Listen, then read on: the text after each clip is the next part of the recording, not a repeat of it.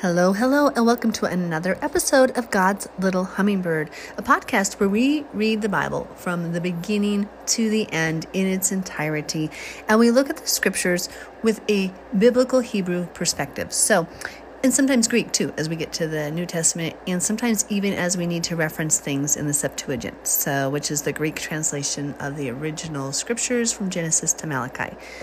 So, that being said, we typically read from the New King James Version Bible. And at times, if you don't have that one, another good translation is the New American Standard Bible. But they're all translations, keep that in mind. So they get close, but we're here to help even give a little bit more insight. And many, many people I have heard over the years say, I start reading and I just get confused. So that's what we're here to do is read it together and show you the exciting, amazing story and promises encompassed in this book. Now, this is one of the most important chapters in the entire Bible, bar none. So, really, we're going to go into this one, and there's some things in here I want you to take note of. So, if you need to underline these verses as we're reading them, if you need to make notes, whatever it takes, save this episode, whatever, remember this chapter. This is so pivotal, pivotal to anybody in the faith. So let's begin reading. Chapter 15, verse 1 of the book of Genesis. After these things, the word of Yahweh came to Avram in a vision, saying, Do not be afraid, Avram. I am your shield, your exceedingly great, great reward. But Avram said, Adonai Yahweh, what will you give me, seeing I go childless, and the heir of my house is Eliezer of Damascus? Now notice, this wasn't even his own son. This is just somebody who lived with him. He was gonna who was gonna be like the successor and, and benefactor of all of his possessions. Then Abram said, Look, you have given me no offspring. Indeed, one born in my house is my heir. And behold, the word of Yahweh came to him, saying, This one shall not be your heir but one who will come from your own body shall be your heir. Then he brought him outside and said, Look now toward heaven and count the stars if you are able to number them. And he said to him, So shall your descendants be. And he, being Avram, believed in Yahweh, and he, being Yahweh, accounted it to him for righteousness. So he's old. He's over 75 years old he's like, I have no children, and you're telling me I'm going to have children, and all of my heirs are going to be as count as as many as the stars. And he said, I believe you. I really know that you're talking to me, Yahweh. So may we have that faith. And that's obviously we all need that faith. Verse 7 Then he said to him, I am Yahweh who brought you out of Ur of the Chaldeans to give you this land to inherit it. So remember, we had to leave Babylon. Ur is in Babylon. We to leave that spiritually and physically and come out to inherit the promised land. Verse 8 And he said, Adonai Yahweh, how shall I know that I will inherit it? So he said to him, Bring me a three year old heifer, a three year old female goat, a three year old ram, a turtle dove, and a young pigeon. Then he brought all these to him, to Yahweh. So Avram is the he who brought all these to Yahweh, and cut them in two down the middle and placed each piece opposite the other, but he did not cut the birds in two. So, all the animals, if you can picture this, okay, so if you read Jeremiah chapter 34, uh, what is the verse? I got to remember. Chapter, uh, verse 18. So, if you read Jeremiah 34 18, it, it also shows this, but in ancient is in Hebrew tradition, and even just obviously this is before the Israelites. I mean, Israel wasn't even born yet. So, to make a covenant what they would do is they would take an animal, cut it down the middle, lay one side on the left, one side on the right. The blood would spill between the two pieces, and the two parties making the covenant would both walk back and forth. So they would walk forward and then back through that to where they had originally started, symbolizing and saying, I will die before I break my word with you. Like this animal, I'm going to walk through this blood here to show that my blood will be spilled. I'd rather die than break my word with you. And that's just an ancient tradition. And so, and that's known just extra biblically, historically, and then Jeremiah 34 references it as well. So here's Yahweh saying, Do this. We're going to make a covenant right here. We're going to make an agreement. so Avram does it. He cut them in two. He places them opposite each other, except for the birds. Now, don't ask me why, because I honestly don't know that. So I would love somebody who has insight into that to comment on that um, on our Facebook page, but I just don't know. Verse 11 And when the vultures came down on the carcasses, Avram drove them away. Now, when the sun was going down, so this is at the beginning of a new day. Remember, the sun begins at sunset, the day begins at sunset. A deep sleep fell upon Avram, and behold, horror and great darkness fell upon him. That's pretty empower. That's pretty powerful. I've had it. I've had it happen to me where Yahweh came to me and, and, and I was in a deep, deep sleep, and all I could feel was this. All I could see was darkness, but I, I knew it was not in a bad way darkness, but I just. It, but you do feel that terror of the Lord. You're like, oh my gosh, like I'm in the presence of Yahweh right now. Um, and I remember him being very, very strong on me, and it was the night I came to Torah. It was really amazing, but that'll be a different story. Um, verse 13 Then he said to Avram, Know certainly, so be certain that your descendants will be strangers. They will be Gentiles in a land that is not theirs, and will serve them, and they, so the people who they live with, will afflict them, the, the, his descendants, for 400 years. Sometimes when you use a lot of pronouns, it gets confusing. So what God is saying to Abraham is, your descendants, Abraham, are going to be in a in a strange land, and the people in whose land they dwell, those people, which we know now as Egypt, are going to afflict them. They're going to be there 400 and 400 years, but it actually it was like 430 years. And he said they're going to afflict them, but then I'm going to bring them out and they're going to get this land. And we know that story came true.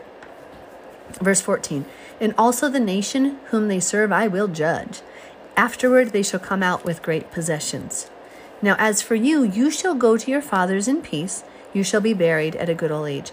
Now, when people die in Hebrew, they understand that there's a resting place and they call it Avraham's bosom now. But what Yahweh is telling him, there's a resting place for your soul. You're going to die and be with your fathers, your forefathers. But these things are going to come to pass still to your descendants. So know that this is true. So, People don't go to heaven, quote, when they die. There's a resting place until the great judgment. And we, if you read the whole Bible, you see that. But there's a resting place until we are judged, our works are judged. So here he's saying, You're going to rest with your fathers. but, but, but, this, these promises are going to be fulfilled to your subsequent generations. Verse 16. But in the fourth generation, so here God is specifically saying that fourth generation is 400 years, so it's 100 years that he's counting as a generation. They shall return here, for the iniquity of the Amorites is not yet complete. Now, sometimes we as humans want to rush things, but look at this. God's like, I, I can't I can't give you this land yet because they literally have iniquity to be completed.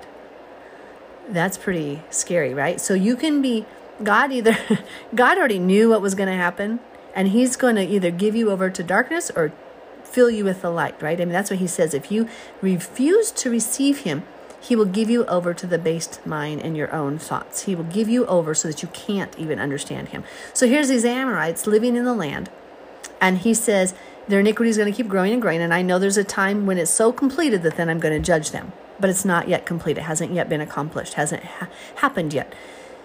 So, again, we can't rush God's timing. Everything is set up exactly according to his time. And he's saying to Abraham, You are going to get this land, your descendants are going to have it, but I have to wait till the Amorites are wicked enough for me, for my righteous rulings to come against them and bring judgment upon them. Trusting Yahweh is good because he knows way more than us. Verse 17 And it came to pass when the sun went down and it was dark, because remember, it was starting to go down but yet it hadn't all the way gone down. So then Yahweh speaking to him in this almost semi conscious state of darkness, because the deep sleep's on him, but like when I was in my deep sleep, it was like, but it's almost like you're awake, but you're not. Okay? So then behold, there appeared a smoking oven and a burning torch that passed between those pieces. Did you notice that Avram didn't get to partake in this covenant as far as passing through the pieces? Do you notice that it's only symbolic of the Father and the Son? Passing through those pieces? Listen, on the same day, Yahweh made a covenant with Avram, saying, To your descendants I have given this land, from the river of Egypt to the great river, the river Euphrates, the Kenites, the Kenizzites, the Kadmonites, the Hittites, the Perizzites, the Rephaim, the Amorites, the Canaanites, the Girgashites, and the Jebusites. This is huge, guys, if you can understand what's happening here. They make this covenant. They're making this covenant. Abraham kills the animals, sets it up exactly how is the tradition in this region at that time. He has all these animals. Notice they're three years old as well. Three years, I, I think, often is symbolic of just the, the fullness of the Father because he is spirit, but he is he is Father and he is Son. And so we see these three animal these animals in their third year being split. The blood is lying there on the ground. Abraham falls in asleep, and there's nothing he can do to fulfill his part of this covenant. Nothing. He just has to have faith and believe. Because Yahweh then shows that the Father and Son working together, they pass through those pieces, they pass back and forth. And this is a unilateral covenant that only God could accomplish, that only God, through sending his Son, in fact, could accomplish. Because that Canaanite land, which, yes, is on earth and yes, will be inhabited again, is also symbolic of the spiritual world. And there's no way we, in our own efforts, can pass into that promised land without God's divine help. So God's saying to Abraham, I make a promise. I am going to give you this land. I am going to save, so to speak, your descendants. They will enter, quote, the promised land. And there's nothing you can do to save yourself. You have, you're old. You have no heirs. Your, your wife is barren. You can't make this covenant happen. But I, Yahweh speaking, I am my great power, can. I, by, not by might, not by power, but by my spirit, says Yahweh. And so if you can see this picture, this is a picture of Yahweh saying, I will die. Because that's what that means. If you go through any history book, that covenant literally was saying both parties who were making the covenant had to pass through. But notice Abraham was not allowed to pass through. Here's Avram at the time. He is not even allowed to walk through it. Because, but but but in, in, in essence, what typically happened is both parties passed through saying, I will die before I break my word with you. But Yahweh says to Avram, You can't do anything here. You can't. You can't. This is this is beyond your power to make this promise come true. But I will die to make my promise to you come true. And what is the promise and the re- promise of the Messiah? Is that if we do uh, accept his forgiving grace and then turn our ways around and, and, and enter into his covenants and, and follow him, guess what? Guess what? If we believe in his saving grace, we enter, quote, the promised land, the eternal life. That's amazing. And there's nothing we can do to save ourselves. We can't force it, as you'll later see he tried to. We can't force it. Our own works don't save us. Nothing we do is good enough. But God, in His exact perfect timing, makes these promises come true. And there's nothing we can do to alter His covenant or to fulfill it. He, he alone does it. It's amazing if you can get your mind wrapped around this, what is happening. It is a unilateral covenant that he will die to fulfill his word to Abraham.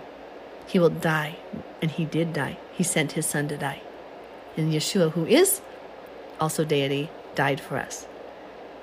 And he died to make this promise come true. He died to save Israel.